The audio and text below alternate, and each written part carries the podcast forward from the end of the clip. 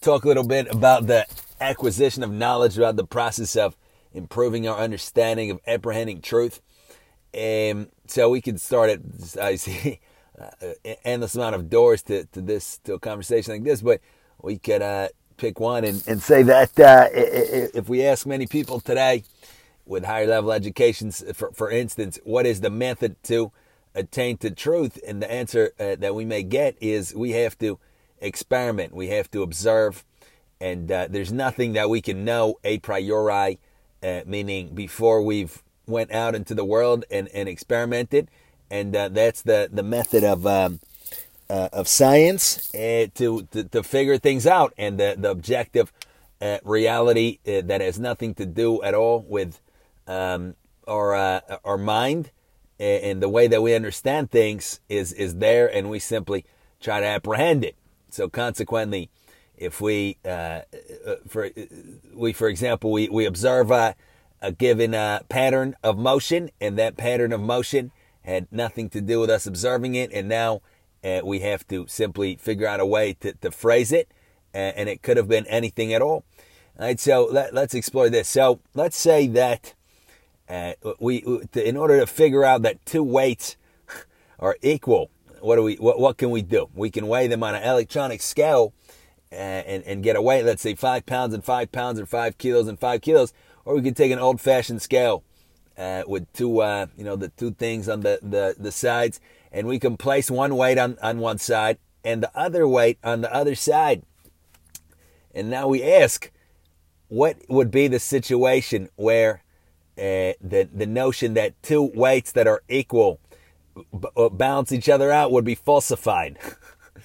All right, so we say that if the, uh, the, the, the scale is not balanced out, then one weight, uh, meaning one weight goes up, the other one goes down, or vice versa then what do we say? We say that the weights are not equal. Now, is there any circumstance whatsoever where we would, where that would occur and we would still say, no, the weights still were equal? No, right? Why? Because it's by definition. What does this tell us? It tells us that we're imposing our understanding on perception. There's nothing that we can ever perceive or experience that could tell us that uh, the two weights that, that don't balance out are, are in truth and actually equal.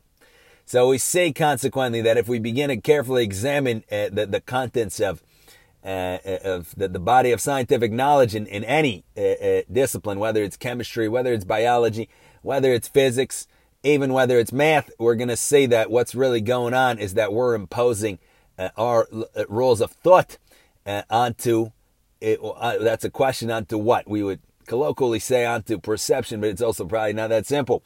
but we, first of all, we can say that if it's certainly not so naively simple as that we're simply observing things and then we're, we're figuring things out with that there's nothing to do with our with our thought uh, what would be the real then method of investigation uh, uh, to really attain clarity in our thought and it would be we would say it's a matter of conception it's a matter of what we we can conceive so we say that as long as we have a tiny little bit of content to manipulate in our mind meaning yeah, somebody who's never had any kind of sensations, who was, uh, was born blind, deaf, and without touch. Uh, theoretically, don't know if that that's ever actually occurred, but let's say somebody has no touch sensation. We can't imagine that he or she would have any capacity uh, of, uh, of, of thought because there's nothing to variate uh, mentally.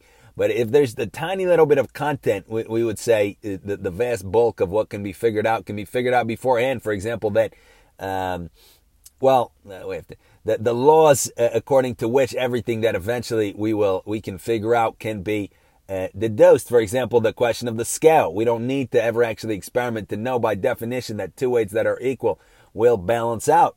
Uh, we don't need to know uh, that uh, two straight lines can't enclose a space. We don't need to experiment, meaning in order to figure that out, we can visualize it.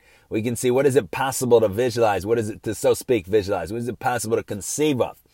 Uh, what is it possible to, to formulate in our mind? And consequently, if we find that there's no alternative to a given conception, excuse me, that it's absolutely necessary, uh, then we would say that that is what we would call reality. That's the truth, so to not so to speak. That is the truth because there's nothing else that it can be. Right. So we say again that it's the truth that two weights that are equal will balance out on a scale.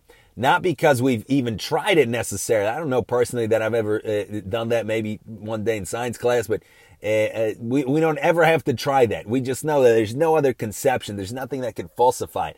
By definition, if it if they didn't turn out. Uh, if they weren't balanced, then we would say that it's not that concept that, that that that they're equal. So we see we can we can work through things like this math uh, uh, as well. Right? So oh, it's a big mystery. What what a number would say that math is uh, is a big tautology in a certain sense, and by definition, let's say two and two. Excuse me. Is four. Why? Because we define it like that. Two then uh, uh is composed out of one and one. One stands for a single note of variation, meaning where we decide to consider something and something. Uh, so consequently, two is considering something and something, a variation and a variation. Another two is considering another variation, another variation. And four is considering a variation, a variation, a variation, and a variation. We can know this. We, this can never be falsified. It can never be disproven. Since it's what we'd call law of our thought. If we even, what, what does it even mean to say it's our thought? We just say it's reality. It, it's the truth. Right, but it's not um, so naively simple that it's something we look we look through binoculars, through a microscope, through a telescope. So consequently, we see we uh, the, the, people that um, physicists, mathematicians that don't have necessarily a philosophical background, they have no idea really what they're doing. No offense, but they, they think that uh, they'll say random statements. Oh, it's a mathematical universe. Uh, everything is is uh, mathematical. Everything is this and that. So really, uh, what's going on is that we have um, what we call perceptions again, which really what that is is, is questionable. Uh, we make certain measurements, which is a whole different discussion uh, as to their contingency on our on our tools and our understandings, and then we choose how to break things up. Meaning, we have, for example, um, we have a, a sight uh, of a of a telephone pole. We can break that up in, in, any which way using our notion of variations. Meaning, we can uh, uh consider one variation and another variation by thinking of uh, the, the center of the telephone pole, we can consider uh, uh, a variation, a variation, a variation, a variation, a thousand times what we would call, uh, not to use the thing in the definition, because how do we define a thousand? But we would have to spell it out, variation, variation, and so forth. Again, again, it, until we reach what we call a thousand. Uh, ten, a hundred sets of uh, ten, or ten sets of a hundred. so we can divide it any which way, and then we can apply operations to that. We can say if I one half of a telephone pole plus one half of a telephone pole is a telephone pole. Why is that? Is that because the telephone pole is mathematical intrinsically? Or is it because we've described the telephone pole using this uh, uh, uh logical, uh, tautological, not pronouncing it, tautology, uh, logical uh, system of ours? Right. So by one half of the telephone pole, first of all, the telephone pole then refers to a concept of ours, and not simply a, a brute perception, a brute sensation uh, that there's a, a certain um, uh, means to, to convey um, uh, the telephone signals. Or it be now electrical pole? I mean, telephone pole, they probably don't have that anymore, right? With, with satellites, let's say electrical pole, right? They're conveying electricity. Uh, so that's a concept, but that our, our memories jogged uh, uh, when we see a particular sight, an elongated tube-like thing, and and when we do that, then we think um, that is uh, a, a, that, that is a telephone pole, but of course it's not. It's just the sight which brings to our mind the concept of a telephone pole. If we go up to what we call a telephone pole, ele- electrical pole, excuse me, and we touch it, that's just the touch sensations that are certainly not the electrical pole. That doesn't make any sense. It's a separate sensation, separate sight. So we see that's a concept first all. It's strictly what we would call our idea. Uh, then we've taken the, the sight the sign of it, the sight sensations, we've arbitrarily, meaning we, according to our choice, uh, chosen to to uh, consider a, a, gap between one part of that sight sensation and another part, and then we've uh, designated one such part with the term one, or or one half, and the other one with the the other term one half, one designating the entirety of the sight that brings to our mind. This idea all right, so then obviously we can manipulate that and say that that and that is the whole thing. It doesn't mean that it's mathematical, and, and, and just so it doesn't mean that the universe is mathematical, or that the ultimate reality is mathematical, or that the the kind of a mechanical mathematical conception of uh, of things, which uh, is it's uh, kind of a, from the Stone Age, from from the, the, the 17th century and, and on not only, but uh, probably most, most prominently, uh, that that is somehow the the ultimate reality, right? The ultimate reality of the telephone of the electrical pole isn't the utility. It's not the sight with the color. It's not the feel with the with the touch and intricate touch sensations, right? The wood, the the all of that, uh, the curves, the bumps. It's not any of that. Really, it's one half and one half. Really, it's X. It's one, right? Why? Because we've chosen to describe it. It's just a, it's a silly kind of a uh, error here in reasoning. It's like, again, thinking that our words are the thing. For example, somebody says, give me, a, I'm very hungry. A person on the street says, give me a slice of pizza. So, so you want a slice of pizza? Here's some pizza. Where is it? I just gave it to you. Where, how did you give it to? I just said the word pizza. Here's pizza. And so, no, give me pizza. What do you mean? I just said here's pizza, right? So that's what we're doing by thinking that the, the ultimate reality is quote unquote mathematical. Math, math is just a language. And so, and so uh, right, it's a, it's a special kind of language. It's the, the it's a tautology. It, it has built-in logic. Some would say whatever we would say, but just a, it's a it's just a, a, way to describe our perceptions, our experiences. Then flip things around and say that that description is the the fun, the underlying fundamental reality. It's it's ridiculous. And honestly, it's just a, it's just a power grab. It's just people that are good at math. They want to believe that they have the ultimate keys to uh, reality, and that's kind of somehow uh, to their uh, benefit and and credit uh, has uh, been worked into the the the kind of the public consciousness. Meaning that we ask a person on the street, "What's the real reality?" Well, it's all random, or it's the atoms, or or, or something like this. This hooey of hodgepodge of who knows what. So anyhow. All right, so what do we say first? We said that uh, what's the method to advance in truth? Is it to experiment? So we say we would say that, that our experiments, our observations, they give us content uh, that we uh, can use uh, as it concerns our thought, as it concerns our ideas, as it concerns the, the laws the, the, of the necessary means which we impose on uh, on reality. So, for example, um, we know for a fact that a weight that is equal to another weight will balance out that other weight under equal circumstance. Obviously, the scale could be messed up. Somebody could could have put it, put a, a secretly taped the weight on one side or made it heavier, right? As like the the fake coins could be a fake scale. I see, but uh, uh, pre- precluding uh, trickery and, and and all that kind of stuff, precluding tricks. We know that, right? But now we have two different weights, and we want to find out if they're equal. So we do an experiment to find out uh, for for the for our utility for for some purpose of ours uh, how we should think about using our thoughts the given sight sensations or the given touch sensations. If we want to kind of engage in a little bit of reductionism and break things down a little bit like that because we would say that we just experience things right? We see a bumblebee flying.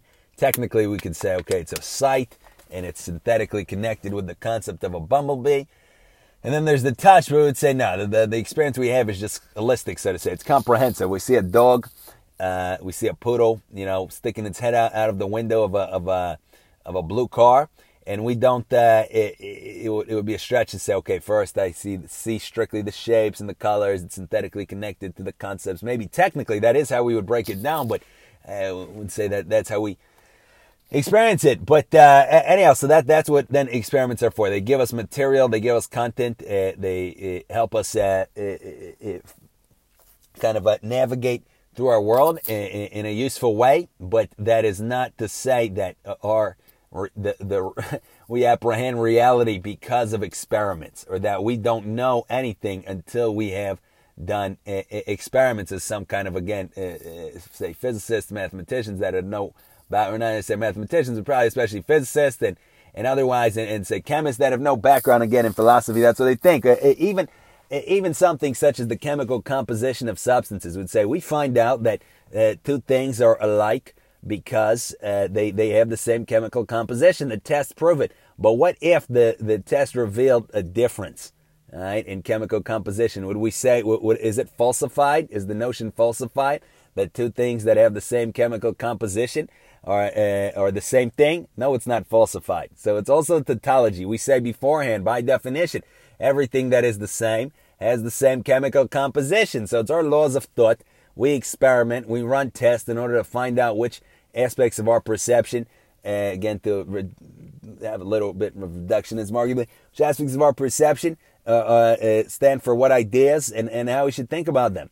So we say that um, uh, that that the real true way to, to, to understanding is to work with our thoughts, is to clarify our thinking. Uh, the the way to find out what five plus five is isn't to run an experiment or a test or do a peer reviewed study or to poll some college students. What do you think five plus five is? The real way is to clarify the thoughts. What what are what do the symbols stand for?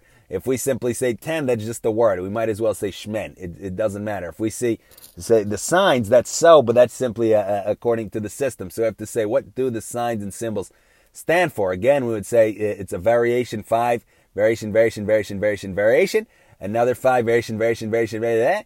Eh? All right. So when when we combine these, either by choosing simply to view them together or by physically pushing uh, certain things that we've deemed to be variations like pebbles or apples together, we have variation, variation, variation, we have what we would call 10. Right, variation. So we see, we clarify that using our thought. We, we clarify the thought and then we know for a fact what the answer is. And then we go out into the, the realm of perception and figure out what is five, what am I going to deem as five, right? I look at, again, I look at a tree, I can say that's one right? There's one variation, it's a tree. Why? Because there's one concept that's being brought to my mind. Or I can pay attention to the branches. I count them up, the variations of, of the branches. Okay, now there's 10 variations that I'm taking into consideration. Uh, that, or I can pay attention to the leaves. That's a couple thousand or a hundred, whatever it may be, depending on the season. Or zero, right? So it, it, that that's what we do, but we clarify uh, the the means uh, uh with which we we're going to make these observations be, beforehand. So we see anyhow that a person that is committed to clarifying his or her thinking never needs to leave uh, a small room with that uh, means to record thoughts unless somebody has a photographic memory to, to be able to systematically um, eh, kind of uh, eh, transcribe the thoughts and, and keep a, a, running chain of them. And, and a, maybe a couple of simple objects are helpful uh, something that represents the, the concept of matter right? Even say oh we discovered oh that that uh, matter isn't increased uh, uh, or decreased, is neither created or destroyed. But logically speaking, right, if we ask somebody, if we burn a bunch of wood and there's the ashes, where did, what, uh, what, how much did the ashes weigh? So we would say it's the wood minus the smoke, minus what escaped. It's a logical thing, and that's how much the ashes weigh. Uh, right? And if we found that that wasn't so, uh, then we would have to, then we would say there's something else going on. It's a logical thing that matter is neither created or destroyed because matter would say it's an abstraction of ours. Uh, it's the notion uh, that there is a, a, extension, that there's some sort of substrate, which, which the general idea basically behind individuated um, notions, right? We say, it, which, is, which is purely an idea, obviously. I mean, say a tree, uh, we say a car, and we would say that in as much as there's extension, it's basically extension. We would say that it's our notion of extension as derived from uh, really uh, t- touch sensations, but then with, with experience, t- sight get, comes into the picture. We we uh, uh, predict touch sensations via sight, but really it's a, it's our touch sensations. Uh, so so we can derive logically that it's neither created or destroyed, right? So we see it's not it's not about the test. But anyhow, right? So a person can have a little something to represent matter, such as a stone representing penetrability. Can have uh, uh, something to represent uh, the different senses. Can have a little perfume. Can have uh, something to eat to, to represent taste, and something to make sound. represent the different senses. Um, and uh, and can consequently have an endless uh, road to go in in real true understanding without ever doing a study, without ever doing an experiment, or anything that. On the flip side, we can do experiments all day long, and we can uh, um, do studies all day long. And it's not to say there's obviously a, a benefit f- for a person that knows how to use uh, uh, the the information. It's great, uh, uh, absolutely. But without that, it's nothing at all. It's there's no. Uh, ask somebody what what what kind of boon to science has the Large Hadron Collider brought. Obviously, a person will be able to, uh, not a person, but a, a skilled uh, physicist that knows all of the vocab will be able to say, okay, we found the Higgs boson, yada, yada, yada. But these are just terms. Because a person hasn't, chances are, spend the time of exploring the laws of thought, according to which all perceptions will be viewed by necessity. Uh, he or she likely has absolutely no idea what is being said or what it could even possibly mean. Uh, that that, uh, that, that these statements and these equations. So it, it, has been a boon to uh, uh the, the people that uh, kind of uh, are, are an insular system of, uh, of terminology in a closed language game, right? Oh, this uh, XYZ, ABC, oh, I, blah, blah, blah, this kind of stuff. But as the real human understanding, what kind of boon? What kind of boon is it, right? On the other hand, we can sit in our room and figure out uh, that uh, the, the, the thing about the scale, that things are by necessity equal because um, if, if things are balanced out, that means they're equal. That cannot be falsified. And that's a boon to our understanding. Then we get everything, a whole bunch of things, not everything, but in that area, then then we get a, all, all possible uh, uh, perceptions uh, that, that that go under that uh, thought. Anyhow, so these are some things, interesting things to think about. We can do so. Thank you for listening.